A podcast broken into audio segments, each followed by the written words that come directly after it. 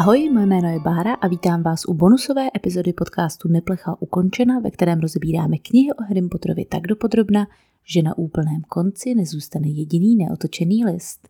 Tak už jsme probrali pár bonusových témat a dneska přišel čas na to, aby jsme si řekli více o přeměňování, neboli v angličtině transfiguration. Transfiguration, to slovo pochází z latiny a znamená to změna podoby nebo formy. Podobným slovem je ještě třeba metamorfóza v češtině. To tedy forma magie, která se soustředí hlavně na změnu formy nebo vzhledu nějakého objektu. Když si řekneme takhle nějakou definici hnedka na začátek, abych vás unudila jako ve škole. Podle všeho je přeměňování velice složité a víc než jakákoliv jiná forma magie připomíná vědu. Je totiž potřeba veliká preciznost. Jako jo, OK, víc než jiná forma magie, ale co třeba ještě lektvary, ty jsou taky dost precizní a připomínají vědu, protože se říká, že lektvary jsou jako chemie, že jo? Nebo věštění z čísel, to podle mě bude taky docela precizní. No ale prostě shodneme se na tom, že přeměňování je teda hodně úzkoprsý předmět zaměřený na detaily. Třeba velký rozdíl je mezi přeměňováním a kouzelnými formulemi. To se dá docela pěkně porovnat, protože kouzelné formule naopak eh, vyžadují docela velkou kreativitu a takovou jakoby uvolněnost.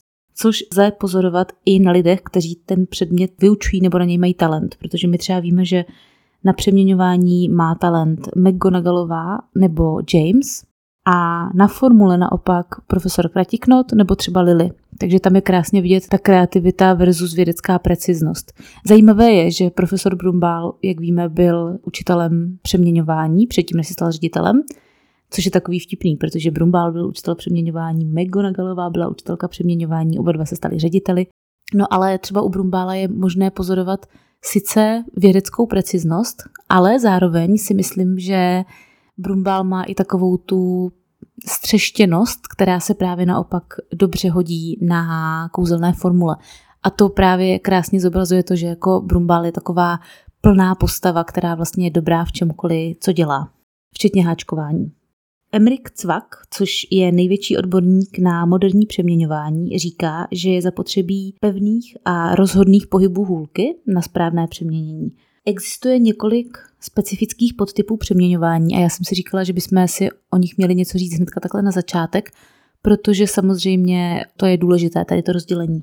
Přeměňování jako takové se dělí na přeměňování z na, třeba z želvy na čajovou konvici.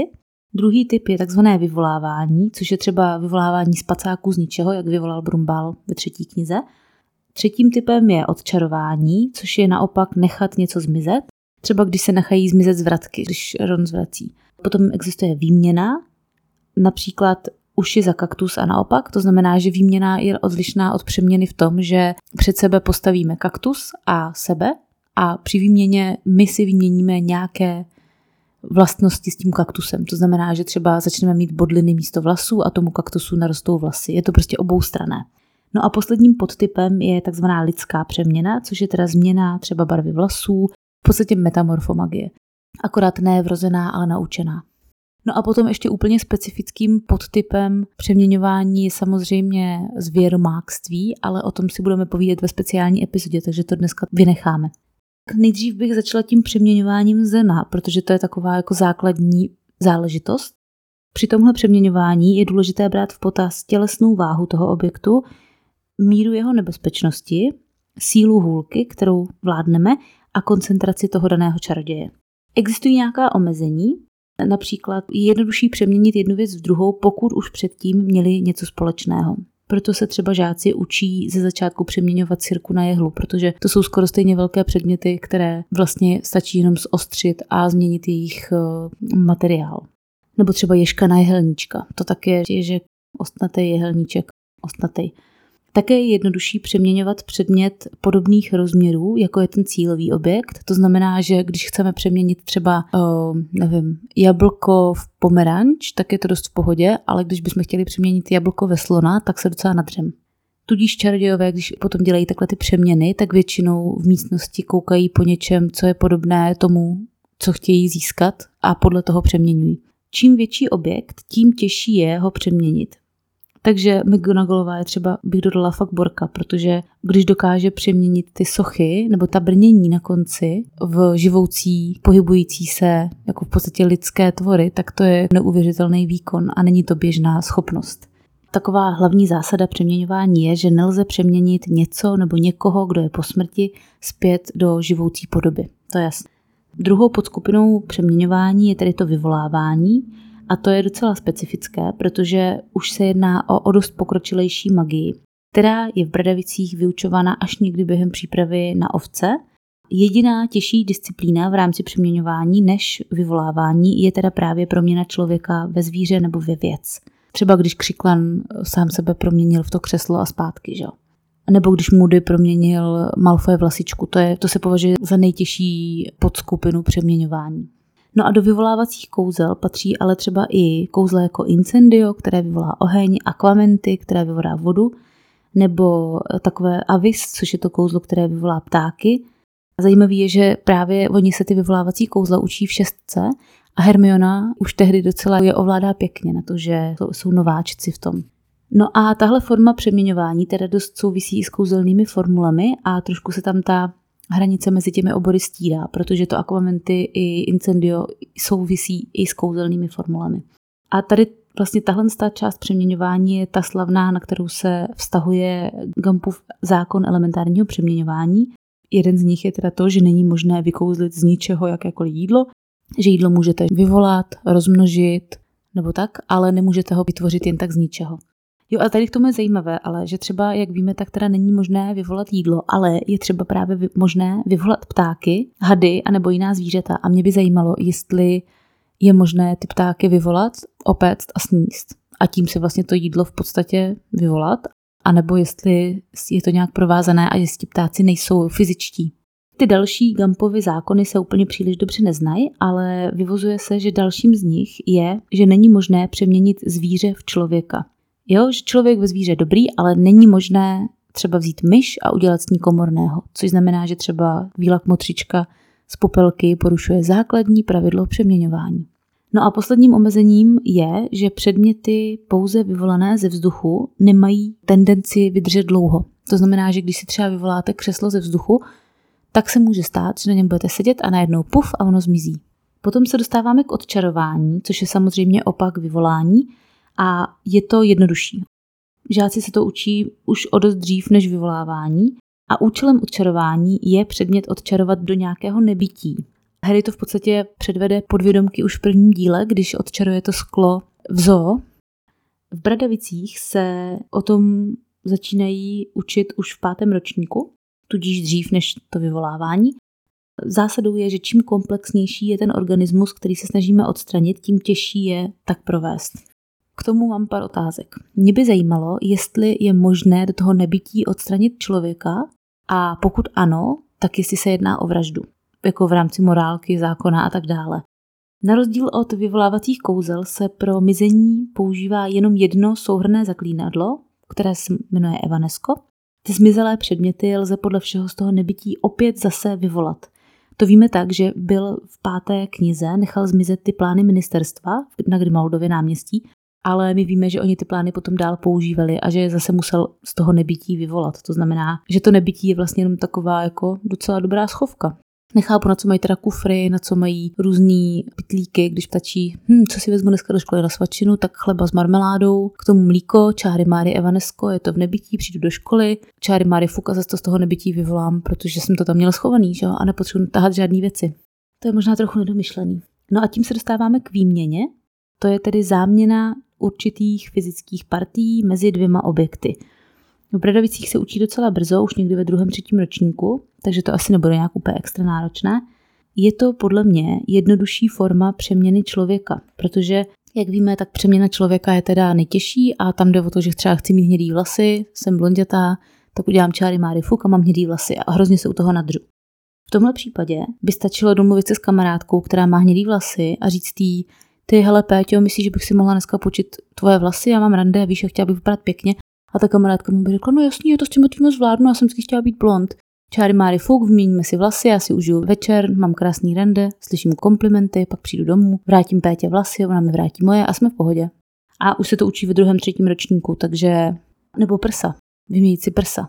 A řekněte mi holky, kdybyste měli možnost dělat tady ten typ přeměny formou výměny, že byste se mezi sebou občas nedohodli a na jeden, dva dny si třeba nevyměnili prsa nebo vlasy, takový to, no já mám celý život úplně rovný vlasy, abych strašně chtěla mít kudrnatý, nebo já bych hrozně chtěla ješka, ale nechce se mi stříhat, tak si to vyměníme, zkusíme.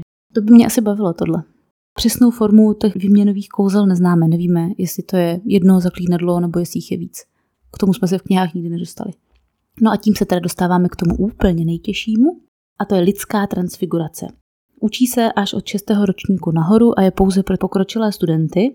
V podstatě teda se jedná o replikování schopností metamorfomága nebo zvěromága. Chce sám sebe přeměnit i v nějaký neživý objekt, opět zmiňuji křikla, na který se přeměnil v křeslo, ale nevíme, jak se potom takový nehybný objekt dokáže sám zase odčarovat zpět, když nesmí používat ani hlas, ani gesta, ani hůlku. A to bude patrně ta těžká část na tom přeměňování, ne ani tak se do té podoby dostat, ale dostat se z ní potom zpátky. Pokud se jakákoliv taková přeměna nepovede, tak to může mít docela dost špatné následky. Ku příkladu může ten přeměněný skončit jako napůl muž a napůl žralok, jako krum. Představte si, že by se Krumovi ta jeho přeměna nepodařila potom odčarovat a celý život strávil jako napůl ryba, napůl člověk. To by měl docela velký účet za vanu. Tady mě k tomu napadá, že to je možná způsob, kterým původně vznikly kentauři. Nějaká skupina lidí si říkala, ty dneska by bylo fajn být kůň, zkoušeli se přeměnit, úplně se jim to nepovedlo, tak zůstali v polokoňské podobě a dál se začali mezi sebou množit. Rozhodně to je vábnější představa, než že se množil kůň s člověkem a z toho vznikl polokůň. Teďka bych ráda chvilku mluvila ještě o přeměňování jako předmětu v Bradavicích, protože tam jsem taky našla pár zajímavostí. Je to teda úplně základní kouzelnická dovednost, tudíž ty lekce probíhají povinně od prvního do pátého ročníku a potom pro pokročilé žáky, kteří prošli NKU, tak až teda do sedmého. Původně se ten předmět v poznámkách J.K. Rowlingové jmenoval přeměňování nebo metamorfóza. V mytologii je metamorfóza jevem, při kterém člověk nabývá nějaké nové podstaty proměnou, třeba v živočicha nebo právě rostlinu. To znamená, že ta metamorfóza se měla odkazovat na tu přeměnu člověka v něco a transfigurace nebo přeměňování v přeměňování nějakých objektů mezi sebou. Ku podivu i přesto, že byl dlouhá léta učitelem přeměňování Brumbál, který byl poté nahrazen neméně schopnou Minervou, nejsou studenti Bradavic nejlepšími v přeměňování. Tohle prvenství totiž patří žákům školy v Ouagadou, to je africká škola. O tom určitě budeme mít taky bonusovou epizodu o kouzelnických školách. No a studenti téhle africké školy se umí přeměňovat ve slony a v gepardy, jen tak úplně v pohodě, takže to je docela hustý. No a já jsem se koukla na tabulku, ve které se nachází, kolik lekcí, který rok žáci měli podle knih, podle toho, jak to bylo v knihách uvedené, a kdy. V prvním ročníku měli lekce jednou týdně, ve druhém ročníku třikrát týdně, ve třetím dvakrát, ve čtvrtém dvakrát, v pátém dvakrát a v šestém jednou. Sedmičku nevíme, protože to Harry zapomněl chodit do školy. Já k tomu mám pár takových myšlenek, výhrad, zamyšlení. Za prvé si nejsem jistá, jestli to není trochu málo, jednou týdně, dvakrát týdně, jenom jednou, třikrát. Za druhé bych možná přirovnala přeměňování podobně jako se lektvary přirovnávají k chemii, k matematice, protože podle mě by měli mít ti žáci stejné dotace hodin, jako máme my v mudlovském světě dotace třeba matematiky, což je prostě základní předmět, bez kterého se neobejdeme, který je základ. To znamená, že ta dotace hodin je většinou na těch základkách a středních školách poměrně vysoká. OK, já uznávám, že možná ještě lepším přirovnáním pro přeměňování než matematika je fyzika, protože tak, jak je chemie lektvary, tak přeměňování dost připomíná fyziku, protože se tam jedná o nějakou změnu fyzického stavu že jo, a takhle.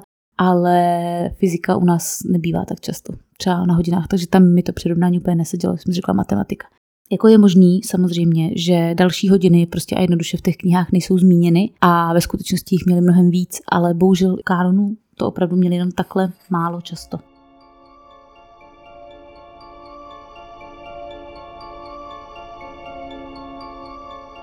No a já jsem ještě našla takové zhrnutí toho, co se v knihách žáci v kterém ročníku v hodinách přeměňování naučili. A jestli to na sebe nějak navazuje, jestli ten syllabus má nějakou logickou posloupnost, anebo jestli jenom Rowlingová tam vždycky něco hodila. Takže v prvním ročníku se žáci naučili, jak přeměnit zápalku v jehlu, pak se naučili, jak proměnit myš v tabatěrku a prošli si právě vyměňovací zaklínadla. Všechno to jsou jednoduché proměny, kdy ty předměty jsou si jeden druhému podobné a jsou malé, takže to docela v pohodě. Potom v druhém ročníku se učili proměňovat brouky v knoflíky a králíky v papuče.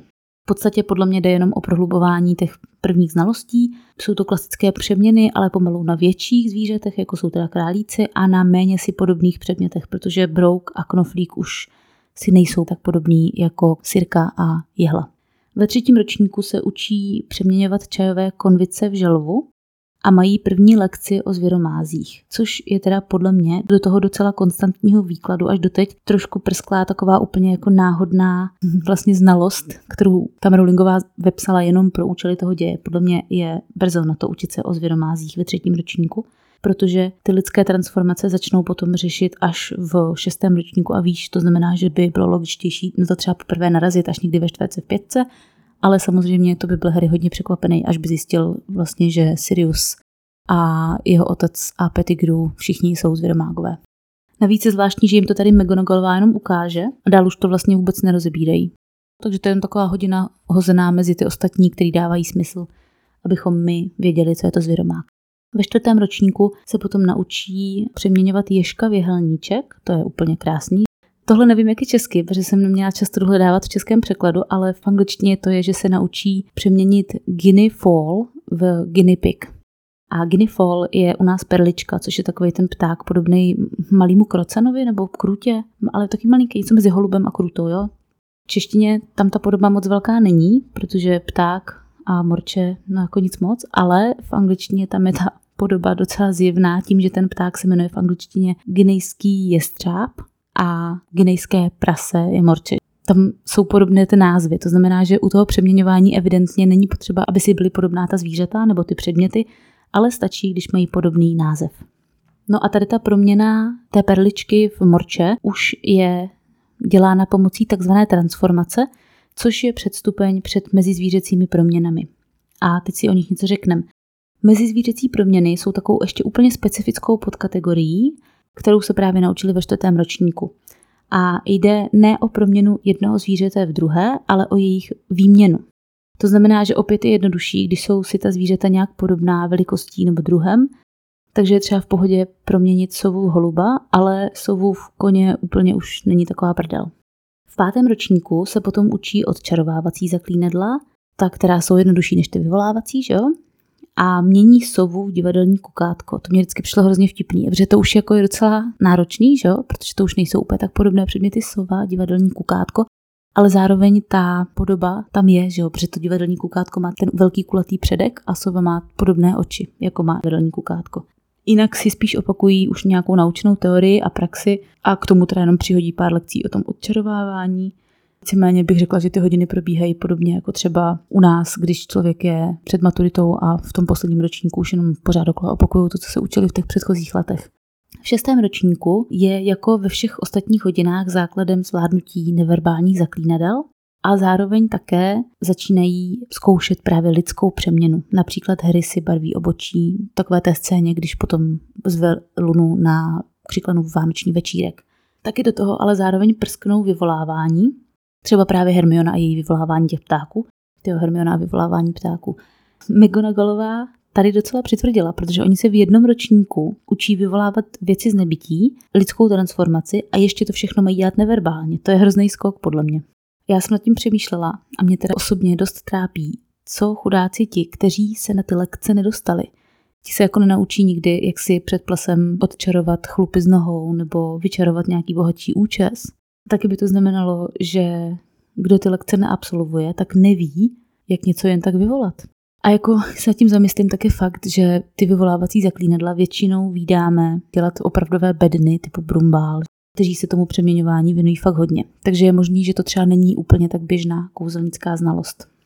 No a tím se dostáváme k přeměňování ve světě mudlů. To je taková specifická kategorie, protože já jsem si říkala, že jsem vás tady teďka ubila haldou zbytečných informací o imaginárním světě, které nikdy nepoužijete. Takže jsem si říkala, že bych vám to měla jako trošku vynahradit. A tak jsem se ještě podívala po nějakých um, přeměnách, které můžeme najít v našem světě.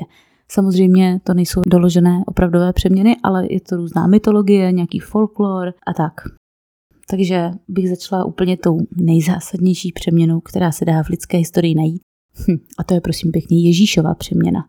Tahle ta přeměna mi trošku zkomplikovala to hledání, protože když zadáte do Google Transformation in Real Life, tak jediné, co vám to nachází, tak je Jesus Transformation.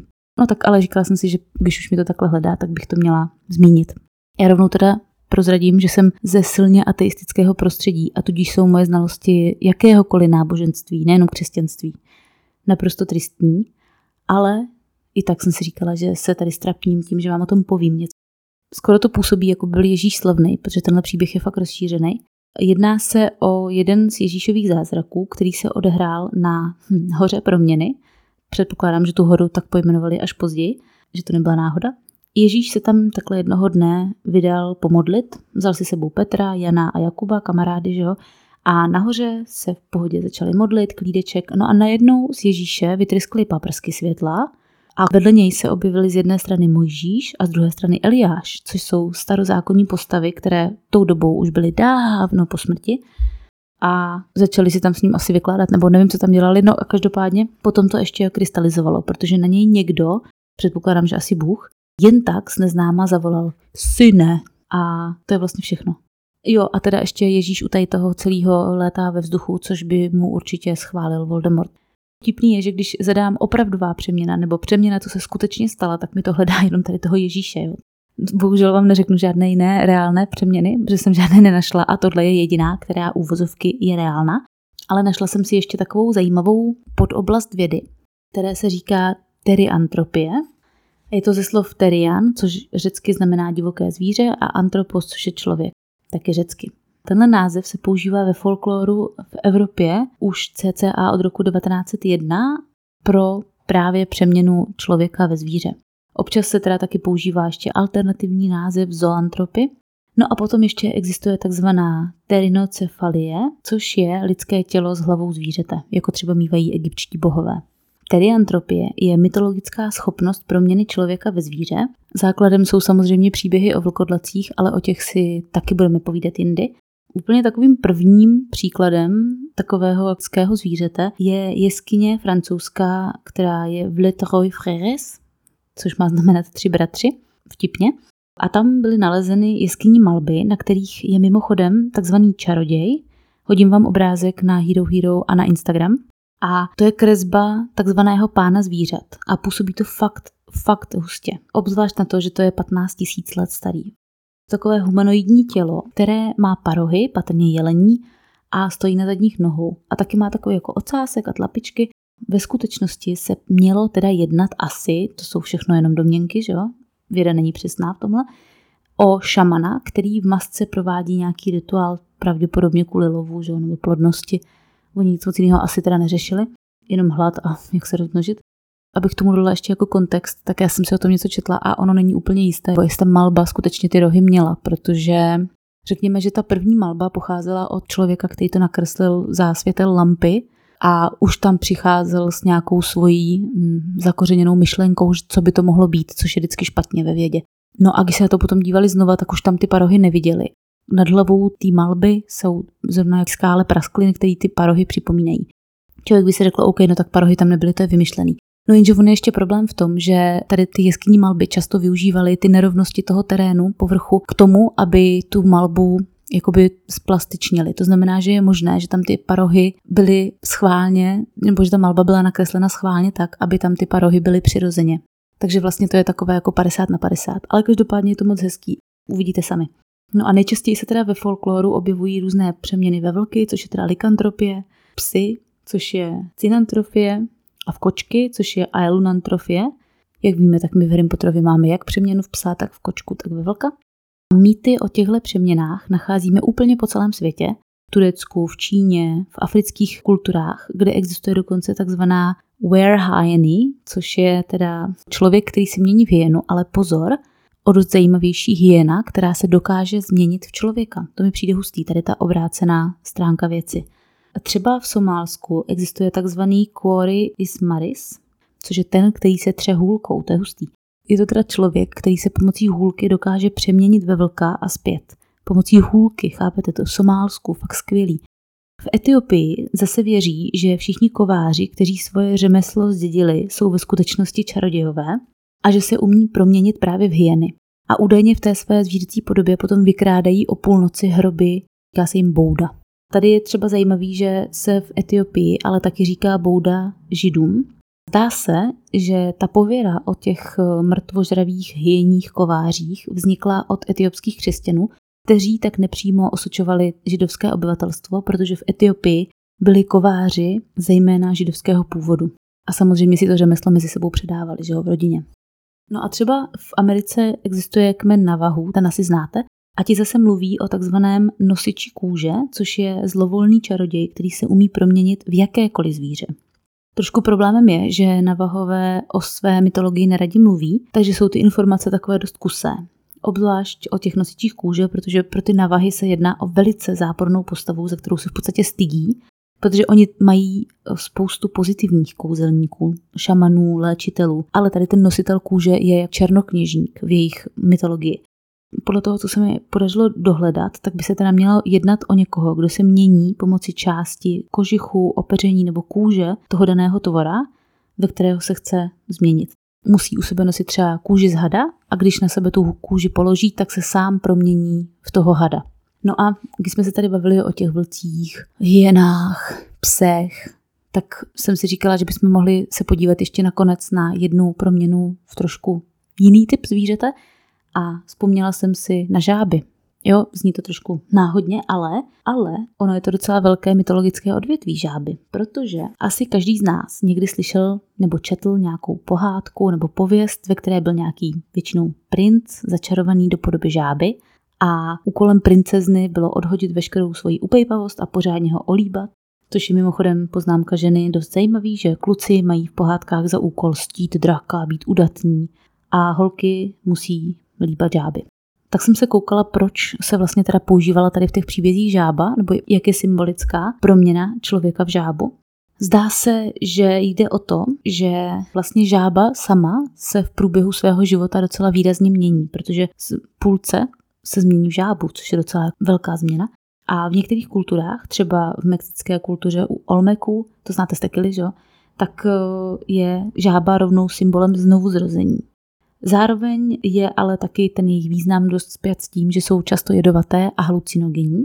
A ve středověku třeba žáby v Evropě neměly vůbec dobrou pověst, protože jejich krev byla jedovatá, to si lidi mysleli, a jednotlivé části jejího těla měly nějaké různé podivné účinky. To už vlastně to se tradovalo od dob starořeckých spisovatelů, například Plinia staršího, ten uvádí, že malá kost z boku žáby, hozená do vody, ji udrží před bodem varu, tu vodu, ne tu žábu.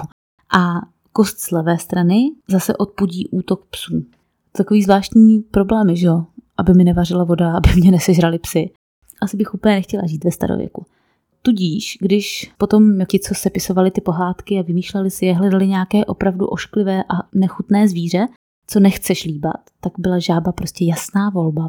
A ve skutečnosti si ale nebohá dívka při tom polipku lízla patrně toho halucinogenního jedu na té žábě a pak si myslela, že líbá prince, že to je celý. No a tak jsme se vlastně dneska dobrali k úplnému závěru. Řekli jsme si všechno o přeměňování Možná jste si všimli, že jsem vůbec nemluvila o učitelích přeměňování, ale my se jak k Brumbálovi, tak k McGonagalové dostaneme ve speciálních epizodách, tak já jsem to tady nechtěla úplně zase zbytečně prodlužovat a doufám, že se uslyšíme zase příští týden. Pokud vás dnešní poněkud technický díl podcastu bavil, budu ráda, když navštívíte také platformu Hero Hero, kde na vás dneska čeká podstatně uvolněnější epizoda, ve které dokončíme téma fanfiction. Mějte se hezky, neplecha ukončena.